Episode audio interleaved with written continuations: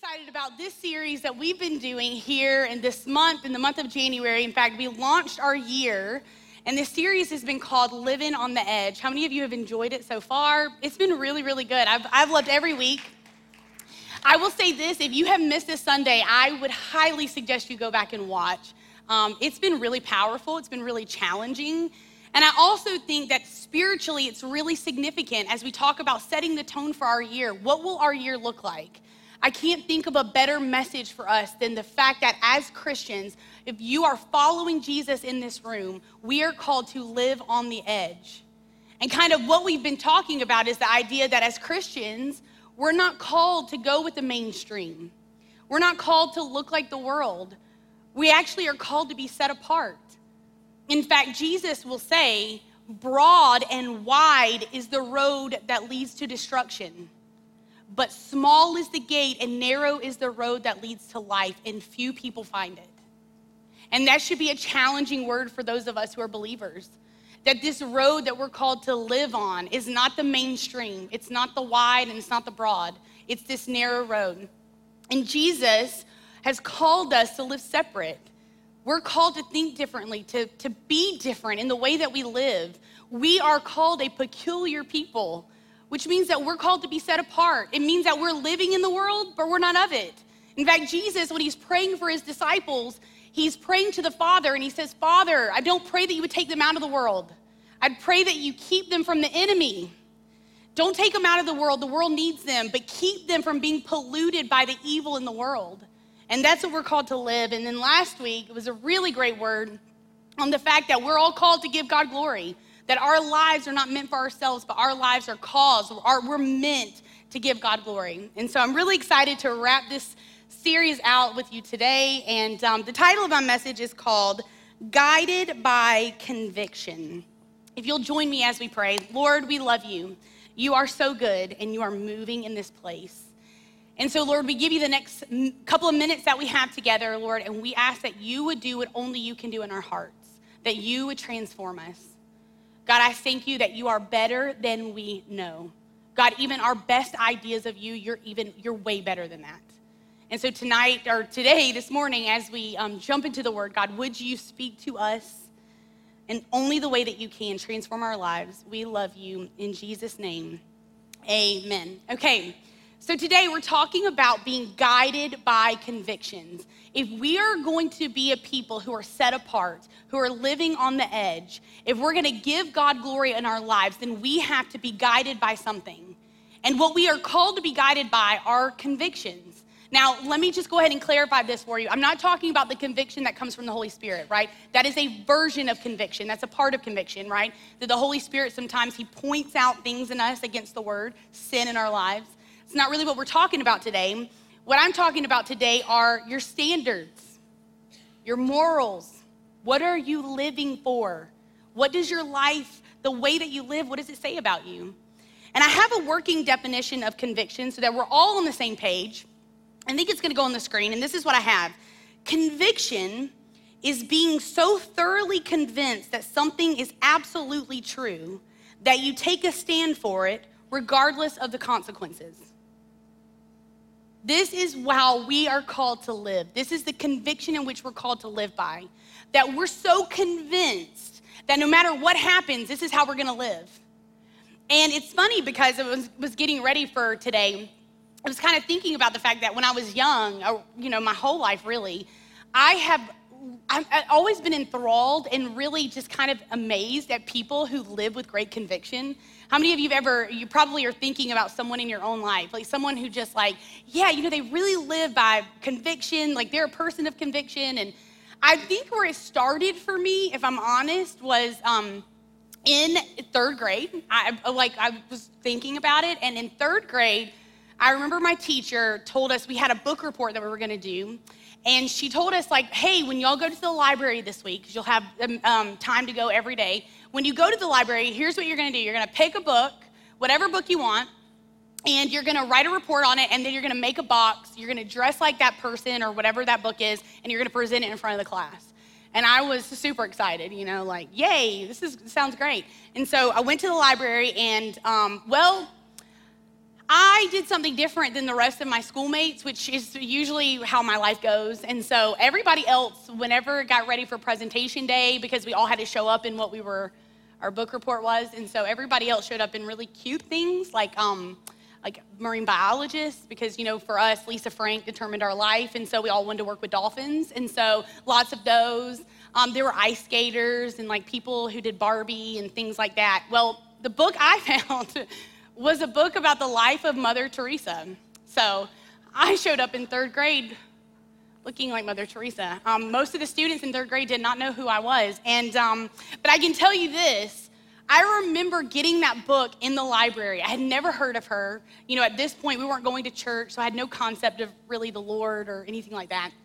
And I was so moved in third grade in the library reading about a woman who was so, lived so much by conviction that she decided to give up everything and to move to the streets of India and serve people.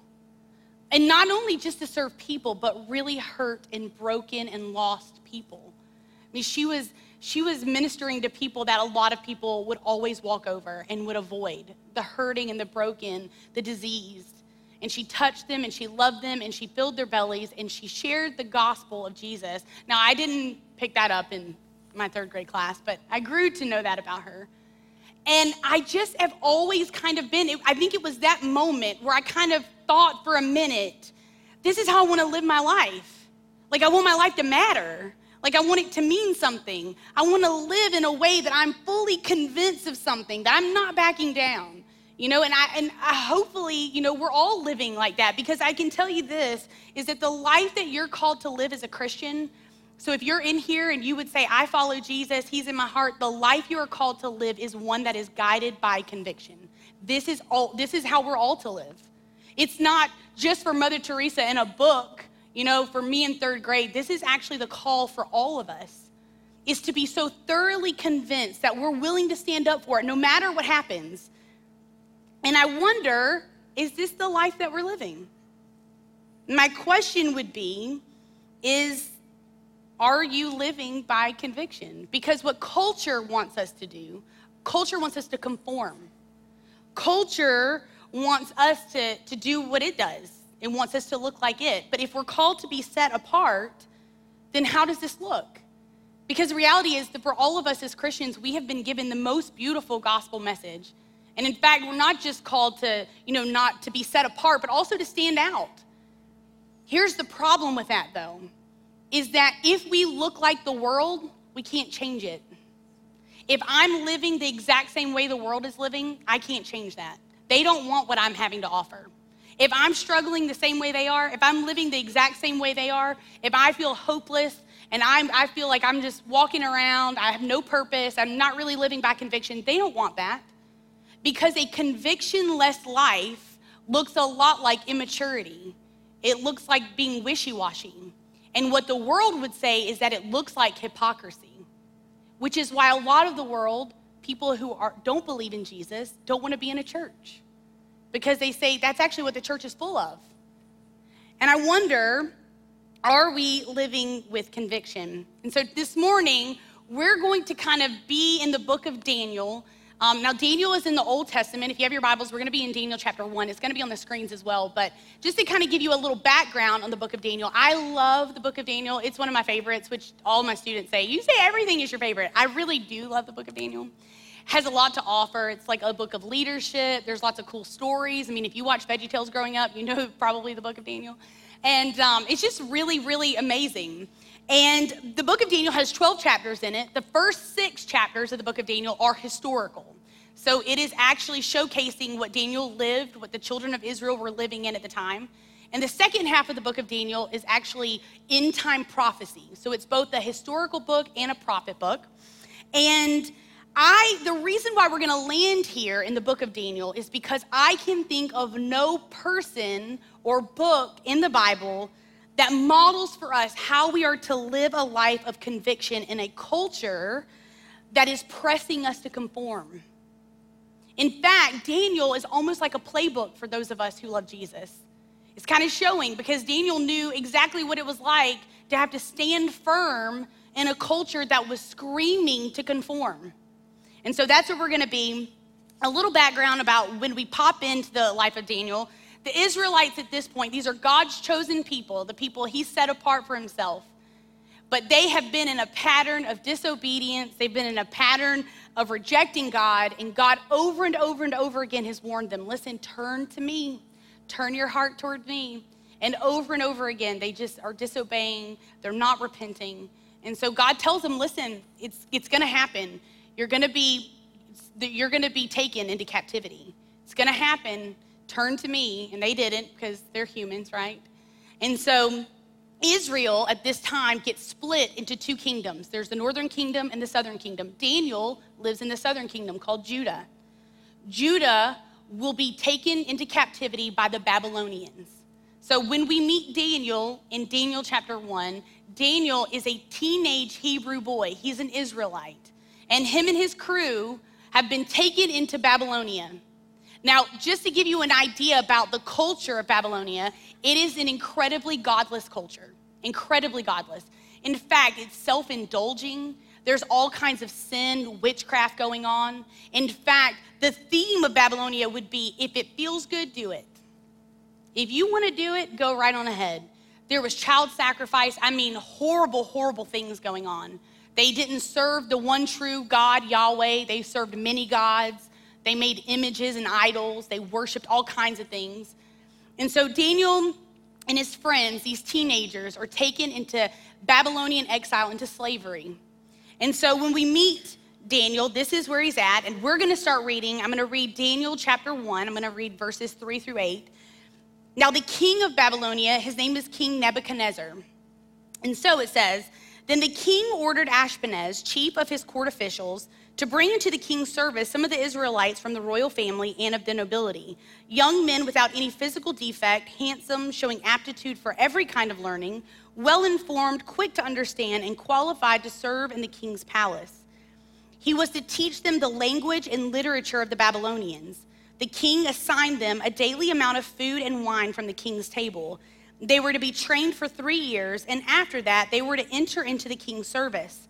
Among those who were chosen were some from Judah Daniel, Hananiah, Mishael, and Azariah. The chief official gave them new names to Daniel, the name Belteshazzar, to Hananiah, Shadrach, to Mishael, Meshach, and to Azariah, Abednego. But Daniel resolved not to defile himself with the royal food and wine, and he asked the chief official for permission not to defile himself this way. Now, we see Daniel and his teenage friends. Here they are, they're in Babylonia. We know that this culture is godless, they don't serve God. And here Daniel and his crew are. And we see immediately what the MO of this culture is. The first MO is indoctrination. The first thing that they do is they teach them all about their culture. They would teach them the literature, what we believe, how we operate. We want you to conform to how we want you to live. So we need to teach you how we are. So that would have happened. Um, the second thing we see is the fact that their identity is kind of comes into question. They give them new names. They want to make them think something differently of themselves. You're not these Hebrew boys. Now you live here. You're a part of us. And then the third thing we see is that there's temptation because it says that they, they were given some food and wine, a ration of food and wine from the king's table. Now, it's easy to miss this right here because if you don't know, then you don't know. But this was actually a really big deal for Daniel. Because for Daniel and his friends, they are Israelites. We've already said that the Israelites were God's chosen people. They were called to live set apart, which meant that the way they lived was different than all the other cultures around them. For these boys, they would have had strict dietary laws that they would have abided by, set forth by God for them to be separate. So, this food that would have been offered them would have probably broken most of their dietary laws. So, already what they want them to do is like, hey, go ahead and just do it. And I can imagine that for Daniel and his friends, this is probably really tempting, right? Because I would imagine food from the king's palace is good food. It's not gluten free cookies. It's the real stuff, you know? It's like the good steak, you know? It's like the good food. And why I would imagine it'd be super tempting too is because for Daniel and, and his crew, mom and dad aren't around. We don't see mom and dad here. Like, why wouldn't they do it? Why not just take a bite? Who's gonna know? Like, they could eat the food, everybody else is probably gonna do it. Like, why not? Like, why not eat food that, even though it was sacrificed to idols, probably, and whatever, just eat it. Like, no one's gonna know. And there was a real temptation for them not to live that way because they were gonna have to go to the temple anymore. So, I mean, to be quite honest, they could have been like, you know what, let's just do it. Like, let's have some fun while we do it. But we see that in verse 8, it says that Daniel resolved not to defile himself, which means that Daniel had predetermined, had made up his mind already that he was not going to be indoctrinated, that God was his God. He wasn't going to serve the Babylonian gods, he wasn't going to do what they would tell him to do. But Daniel and his friends had already made this choice. They were already living guided by conviction. They believed that their God was real, Yahweh was good, that He still, while they were in slavery, was going to take care of them, and they were not going to, to succumb and be a part of the mainstream of this culture, but they were going to be set apart. And I wonder for us, what are the convictions of the Christian life that you're living? Do you live guided by conviction? And you know, because the reality is is that what you have made up your mind to do will determine whether or not you can stand firm in a culture that there's tension. Because I don't know about you, but when I read about Babylon or we're talking about Babylon, it seems a lot like the culture we're living in today. It doesn't seem that far off, right? We live in a culture that has values that are screaming. It's aggressive. It's aggressive to do what feels good. If you want to do it, do it. Why does it matter? You're not hurting anybody. And I wonder if this is how we're living. And maybe you've never thought about it. Maybe you're like, I've actually never thought about whether or not I'm living with conviction. Or maybe you're like, no, I don't, I don't think I'm living with conviction. I can tell you without, without a doubt that you are absolutely living with convictions. Because the life that you live displays your convictions. The life you are living displays what you believe to be true. And it's very interesting because when I was getting ready for this, I ran across this, this statistic, and this is a pretty wild one to me so go with me here. But I was reading and it was talking about information overload, that we're living in a, in a world, in a culture, in a society where we have access to more information than ever before. In fact, the average human being is exposed to 34 gigabytes of information a day. Now, if you're techie in here, you get that. I don't really understand gigabytes. It feels like math, and that's not really my strong suit. Um, but don't worry because the statistic finished saying that if a human being were to take this in every day for a week, that that amount would be a sufficient quantity to overload a laptop in a week.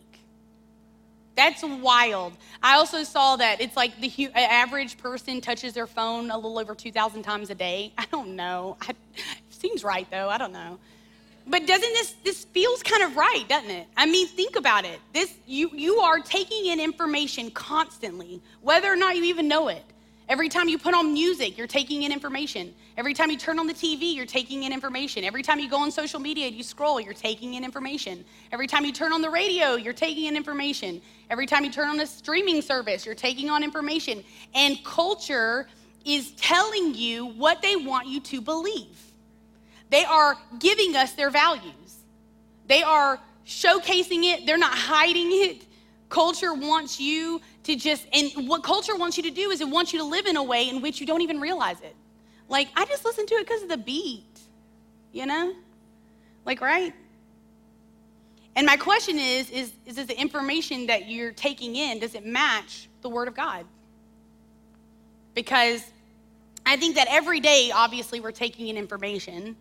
And every day we're making choices about that information. And I think that those choices will put us into three different kinds of streams. Okay, this is not exhaustive, but in my opinion, either we will live by default, and living by default, what I mean by that is this is a way of living in way we fall in line with culture. We just kind of are like, eh, it's fine. It's like, I like the beat. I'm not gonna go against it. It's fine. I'm just gonna like listen to it. It's totally fine. Like it's fine. You know, whatever. It's not hurting anybody. I'm just gonna do it. I'm not really gonna push back, mostly because I wanna avoid any kind of tension, anyways. I don't wanna have that really weird conversation with that person. I don't want them to know at work that I feel like that or at school that I feel like that. And honestly, this would just be the easier way. This is the life of avoidance. I'm avoiding living with conviction because it's just easier. It's just easier, right? And living in default is where most people will find themselves. That's where most of humanity will be. And maybe if you're not living in default, maybe you'll fall into the second stream, eh, which is living by emotion or reaction. Now, living by emotion means that we're making decisions and we're setting standards in our lives based on our feelings. Like, I have some convictions, but if I feel a different way on a different day about it, then I'll just do something different. Like, my convictions are as good as how I feel about it in the day. Like, I wasn't doing that a year ago, but now I'm like, it's totally fine, right? Like, no big deal. And we make decisions on what feels good in the moment, and this feels like a really wishy washy way to live, doesn't it? And honestly, like, it's like I can't figure out where you are. This is probably where a lot of hypocritical living kind of lives, right? It's like you were, you were, you were really convinced of that last week, and now, like, you're totally doing that thing that you said you would never do. But then there's a third stream, and this is the stream where, which we're actually all called to live, which is living by conviction. This is that solid, immovable belief based on my confidence in God and His Word. I'm so convinced that this is truth, that nothing can persuade me different. It means that I live in a way that is congruent with what I believe, that my life actually like matches what I say I believe. And this is the life for us as Christians that we are called to live. We're called to live in the stream of conviction. This is we're, we're called to be guided by it. And Daniel is a really great representation for us and, and how to do that. But can I tell you an even better example for us in how to live a life guided by conviction? It's Jesus. Yeah, it's a Sunday school answer, right? It's Jesus. If you want to know how you're supposed to live as a believer, look to him. And can I tell you something? He lived guided by conviction. Because can I tell you something? Only conviction would lead him to the cross. It wouldn't be living by default and the customs of the world, and it certainly wouldn't be living by emotions and feelings. But Jesus himself was so, he, he lived with such conviction that his Father was true and good, that he had a plan, even in his death, for humanity. And so what ended up happening is, is he didn't conform to the culture of the world, and he certainly didn't react to it. And when he was tempted by the devil himself, or when he was tempted by the religious leaders of the time, he wasn't tricked, he wasn't swayed, and he wasn't baited. He lived with conviction. And this is the life that he's called us to live a life guided by conviction. So if I'm you and I'm sitting here, because I'm just running through my thought process, I'm wondering okay, if we're called to live guided by conviction, what would that kind of life look like? Well, I'm glad you asked. Because a Christian life guided by conviction looks like this. Number one, it looks like the fact that the word informs my conviction if we want to live a Christian life that is guided by conviction, we live in a way in which the Word of God is the supreme authority in our lives. That actually nothing has better, higher say than the Word. That my values, my morals, my standards are all based on and built off of the Word. Because let me tell you, Paul talks about this in the book of Colossians. He kind of describes what happens when we give our hearts to the Lord he says that we were rescued out of the dominion of darkness and we were put into the kingdom of the Son he loves, and whom there is forgiveness of sins. So, literally, we were plugged out of darkness and put into the kingdom of God. And when that happens, what we are saying is now Jesus, God, is the king of my life. He actually now gets to determine what is right and wrong for me. Because when I give him my life, I am submitting to what he says is right and wrong. So now my convictions are only informed by what he says, which is the word of God. That's what we're saying when we give our lives to the Lord. And it is critical that we understand this. It's, it's incredibly critical. It's very important that you get it. It's very important that we stay true to the Word of God. It is very important that we believe the Word of God. It is very important that we read the Word of God. Because there is a direct assault on the Word of God by our culture and the enemy himself. Look at the world. I, I mean, a lot of our students are on TikTok, so I got a TikTok and I really don't know how to work it. And as I'm on there, I'm finding more and more TikTok pastors who are stretching and changing truth, and it is not true. But if you don't know it, you don't know that it's true. So now we have young people who are believing things that aren't actually true, but it's because we're not in the Word enough to know what is true and how to test it. And I can tell you that for me, it's very concerning as someone who pastors people, as someone who meets regularly with people, it's very concerning our take on the Word of God. How, as Christians, it's so easy for us to say that we believe it's so important for the life of us as Christians, and we never open it up. If you are going to be a Christian that is guided by convictions, you've got to know what God says.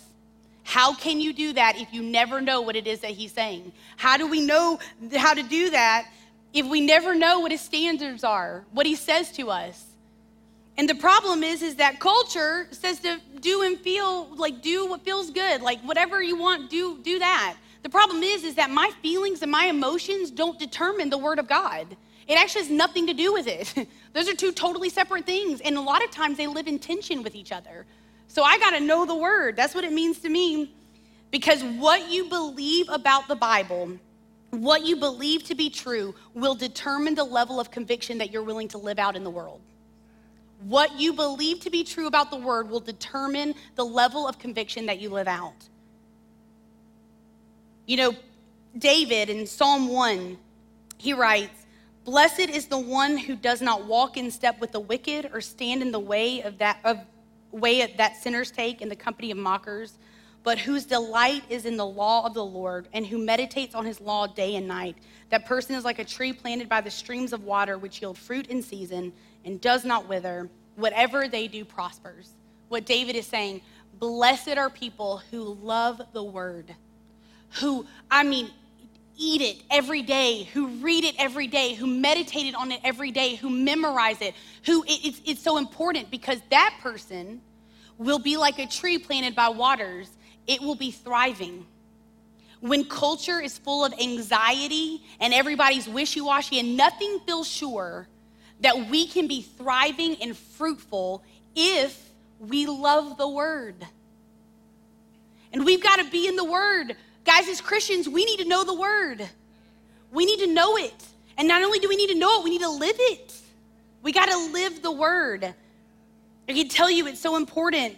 Paul is talking to Timothy in 2 Timothy 3 16 and 17. He says, All scripture is God breathed and is useful for teaching, rebuking, correcting, and training in righteousness, so that the servant of God may be thoroughly equipped for every good work.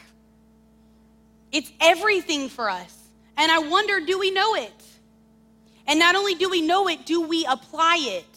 That means that when the Bible says that you shouldn't let any unwholesome talk come out of your mouth, you need to stay away from foolish and coarse joking. That means that I should have a conviction about that at my job. That means that it actually gets to determine how I live when I go to school. If it says that I need to walk in the way of love, I need to forgive people, there should be some conviction in my life in which I can do that. It's not just that it would inform it, it would that we could put it into practice. If we're gonna live a life guided by conviction, the second thing would be that convictions breed courage to resist the pressure. Okay, we are called to resist the pressure of culture. Living guided by conviction breeds courage for us to do that.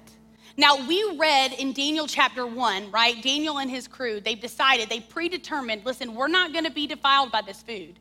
Well, a couple of chapters later, we're going to see Daniel's crew. Daniel's not there, but we see Shadrach, Meshach, and Abednego. And many of you probably have heard this story. there is a decree that King Nebuchadnezzar has put out, right? This is a godless culture. He has created a golden idol, and he has decided that what he wants is that every time the music goes, um, that everybody has to bow down and worship the idol. So he says, okay, this is what's gonna happen. When the music goes off, everybody should do it.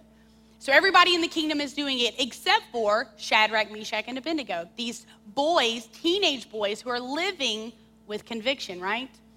And so King Nebuchadnezzar gets a, word that they're not doing it. So he brings them forward and he's like, why are you not doing what I'm telling you to do? Do you not know that I have decreed this? That there's punishment if you don't do it?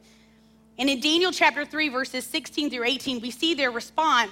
It says, Shadrach, Meshach, and Abednego replied to him, King Nebuchadnezzar, we do not need to defend ourselves before you in this matter. If we are thrown into the blazing furnace, the God we serve is able to deliver us from it, and he will deliver us from your majesty's hand. But even if he does not, we want you to know, your majesty, that we will not serve your gods or worship the image of gold that you have set up. We're not going to do it. We are men who love God and we are living with convictions. We are being guided by our convictions and we're not going to do it. And King Nebuchadnezzar looks at him and he's angry. His fury burns. And so he's like, okay, well, if you don't do it, you're going to be thrown into the furnace. So he actually, because he's so angry, he gets the furnace even hotter. In fact, they said it was so hot that the, the, the, guards who threw them in were killed just from like having to throw them in. And some of us know this story, right? The three guys get thrown in and they're watching. And all of a sudden, in amazement, not only do they see three guys, now they see four. And, and none of them are hurt. So King Nebuchadnezzar pulls them out. He's like, What's going on? And when he sees them, he knows that they're not burned. They don't even, nothing is singed, even, that they've been rescued. And it says that they're the sons, a son of God was in there. A lot of people believe this could have been Jesus himself or an angel was with him. And we see King Nebuchadnezzar's response because later in verses 28 through 29, 29 it says, Then Nebuchadnezzar said, Praise be to the God of Shadrach, Meshach, and Abednego, who has sent his angel and rescued his servants. They trusted in him and they defied the king's commands and were willing to give up their lives rather than serve or worship any God except their own God. Therefore, I decree that the people of any nation or language who say anything against the God of Shadrach, Meshach, and Abednego be cut into pieces and their houses be turned into piles of rubble. For no other God can save in this way. It's an incredible story. Here's the thing these guys, because they had already predetermined to be guided by conviction, they, when the pressure was applied, and the situation arose like, hey, I'm gonna throw you into the fire, they didn't have to figure out what they were gonna do. They were already convinced. No matter what the consequences, this is how I'm living. We believe in God. And it's a really beautiful story, right? It's this really incredible story. And here's the problem sometimes with this story is that what can happen is is that we get a false message from this story. And that false message could be that if I do everything right and I stand up for God in the way that I should, if I have all the right convictions and I go into every space and I have them and I'm good, that nothing bad is gonna happen.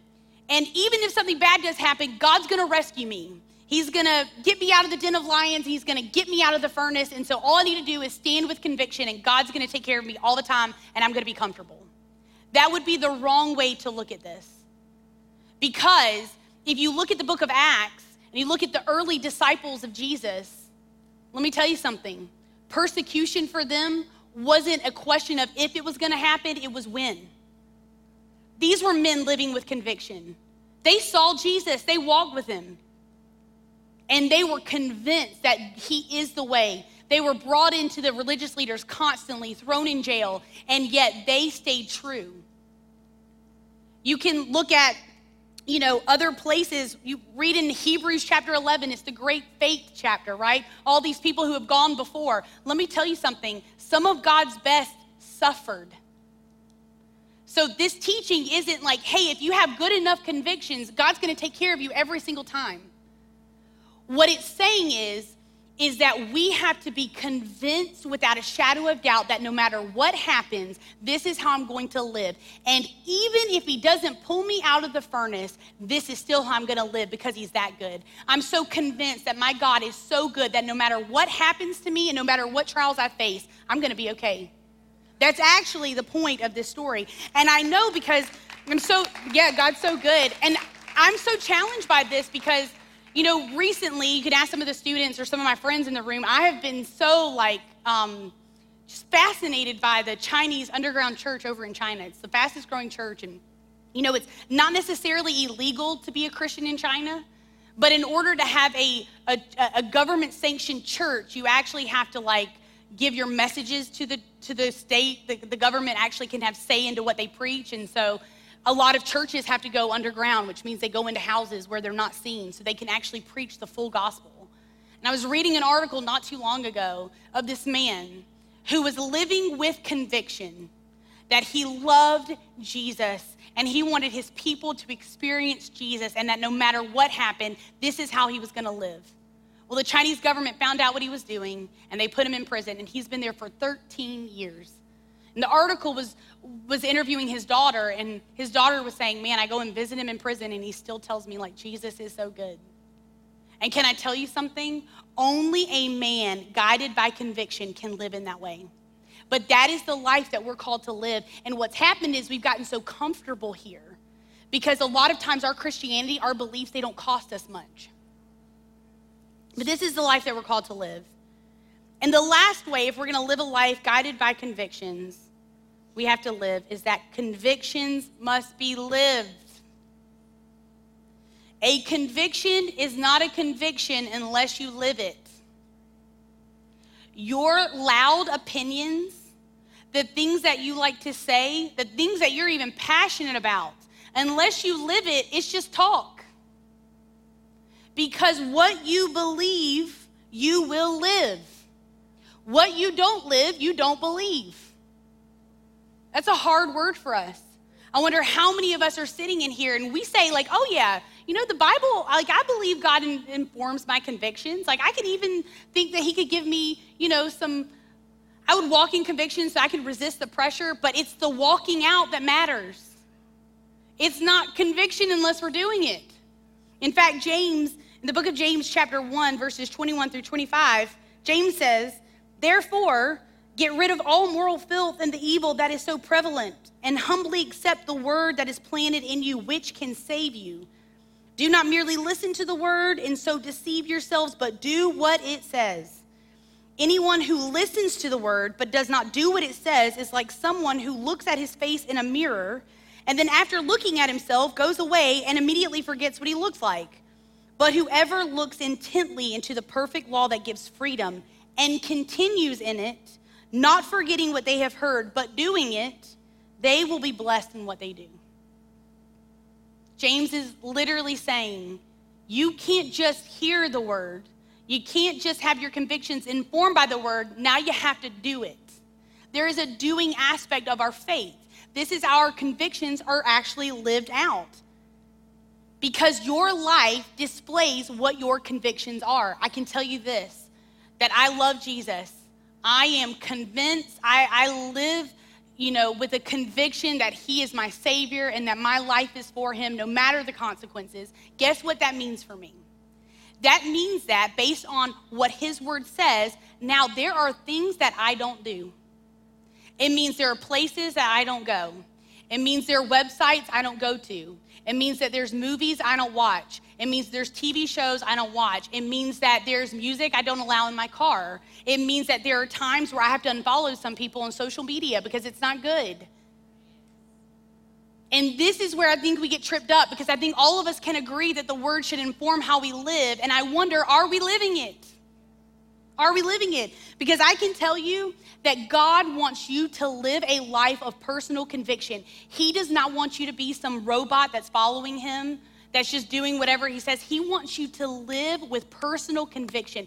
He wants you to live in a way in which what you believe about him is so deep inside of your bones that anybody who gets around you, it's like it oozes out.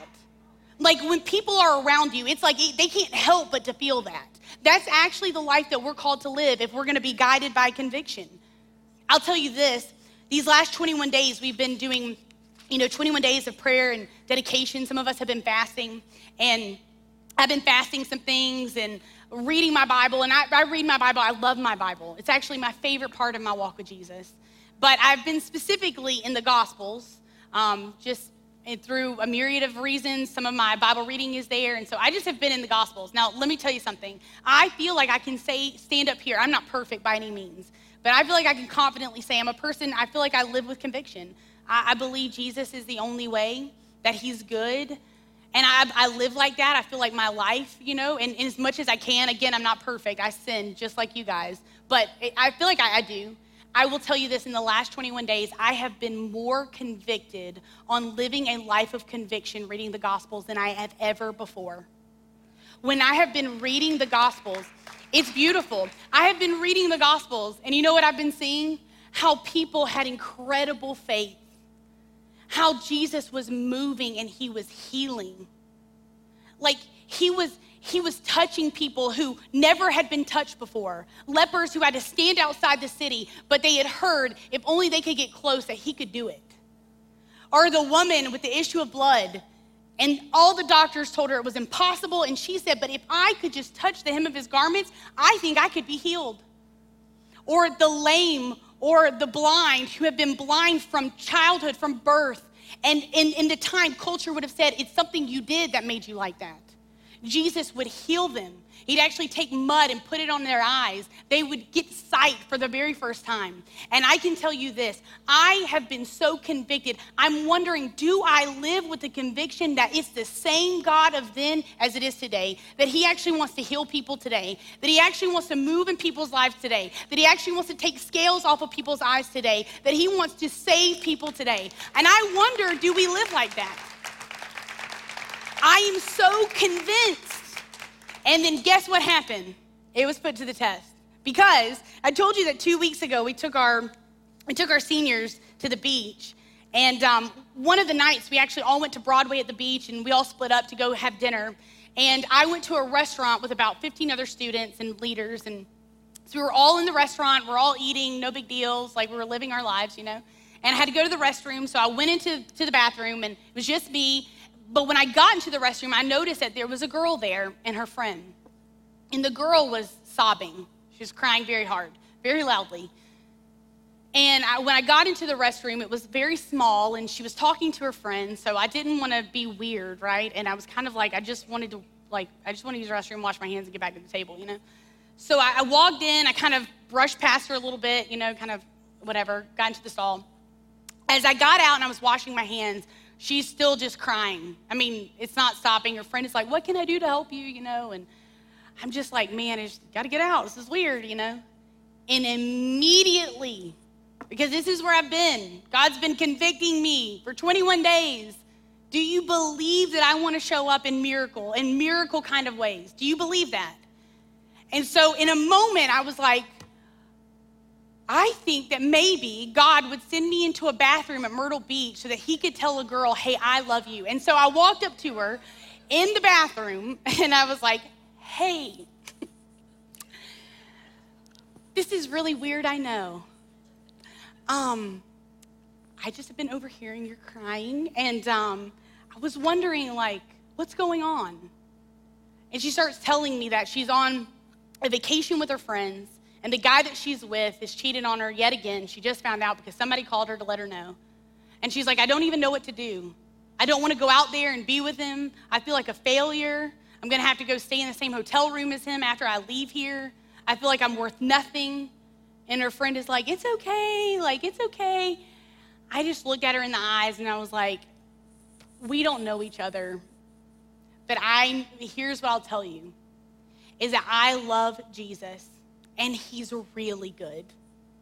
And in fact, I feel like Jesus might be so good that he sent me from Grovetown, Georgia to tell you that God loves you and there's actually a better way for you to live. That you don't actually have to live like that. That you actually don't have to take that. That you don't have to believe that you're worth nothing. I actually can believe that. And I believe that God might could meet us in this small little bathroom. And she was like, okay. And I was like, can I pray for you? And she was like, Sure. And so I grabbed her little hands, and her friend scurried off because I think it got really weird, you know. And I grabbed her hands, and we prayed in the middle of a bathroom at a restaurant at Broadway at the beach in Myrtle Beach. Now, she didn't make a decision for the Lord. I have no idea what's happened. But I'm wondering, church, that if we live in a way where we are fully convinced that God is good and no matter the consequences, I am willing to stand for Him. What could happen to the world that we live in with a bunch of people like that? Because I actually think that the gospel could go forward. I actually think that people who are broken and hurting could find the Savior that they need. And it takes us being fully, fully convinced. Because a life that is guided by conviction shows up with expectation there's an expectation that God will move. So I want you to stand with me because we're going to close. And here's what I want to ask you today as we're closing is are you living with conviction in your life? Is that the life that you're living? Is the life you're living one that is guided by conviction?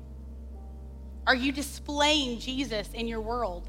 Or are there places where you have been compromising? Maybe culture has been pulling and the pressure of culture instead of instead of, you know, living with convictions and withstanding, you've actually maybe you've compromised. That's okay. Jesus is quick to forgive when we repent. My question is is is there a place maybe where you felt pressure? God wants to meet you here today.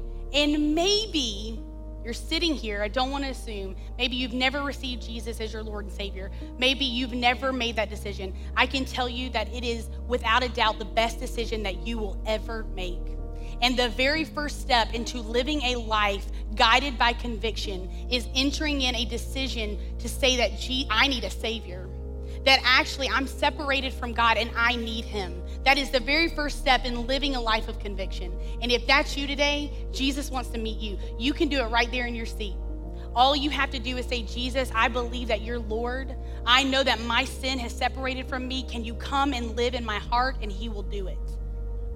I believe that that will happen. And hey, if you want to do that, I would love to meet you right after service. I think it'd be awesome to be able to talk to you about it. But for most of us in this room, what we need to ask ourselves is Am I living with conviction? And we need to ask that God would show us areas where we're not. And we need to ask God to help us, to give us a heart for His word. So I'm going to pray for you. And here's, here's, here's what we're going to do. If you want to come down to the altar because you want to respond to the message, this altar is open for you. But here's what I'm asking is that you respond either way. So whether you sit in your seats, maybe you want to open up your hands, maybe you want to ask God to, to he can look into your heart and he can actually say something to you. I believe that he's going to do it. So I'm going to pray for you. Lord, we love you. You are so good. In fact, God, you are better than we even know. Our best ideas don't even come close to you. And Lord, I pray for every single one of us that are in this room right now, God, would you move in our lives in only the way that you can? God, for some of us in here, Lord, what you are pointing out today is areas where we have allowed ourselves to conform, where we're not living on the edge, where we have allowed culture to dictate for us, places where we have said we're living one way and we're doing another. God, we're living wishy washy. We're living by our emotions and our feelings, and your word doesn't actually have say. God, today we repent. We ask that you would forgive us, Lord. God, may we, all of us in this room, be people who live by conviction.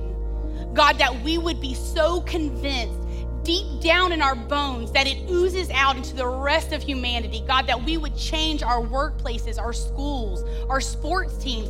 God, that everybody that gets around us is like, they're different. I want to look like that. I need that. I need that kind of peace. I need that kind of joy. Would you do it, God? God, we repent. Lord, give us a love for your word. Give us a love for your word and help us to live out what it says. God, give us strength where it's hard. Give us strength where we have questions about how does that work? God, would you show us, Lord? Would you be faithful to do it? And God, I pray if there's someone that's in this room, Lord, maybe they've never made a decision for you, God, would you move in their hearts? Would they know you, really know you, be fully convinced that you're God and you love them and you died for their sins, Jesus? We love you. God, go with us. Give us power and strength to live out this word. Would it transform us and bear fruit in our lives, God? We love you. In Jesus' name, amen.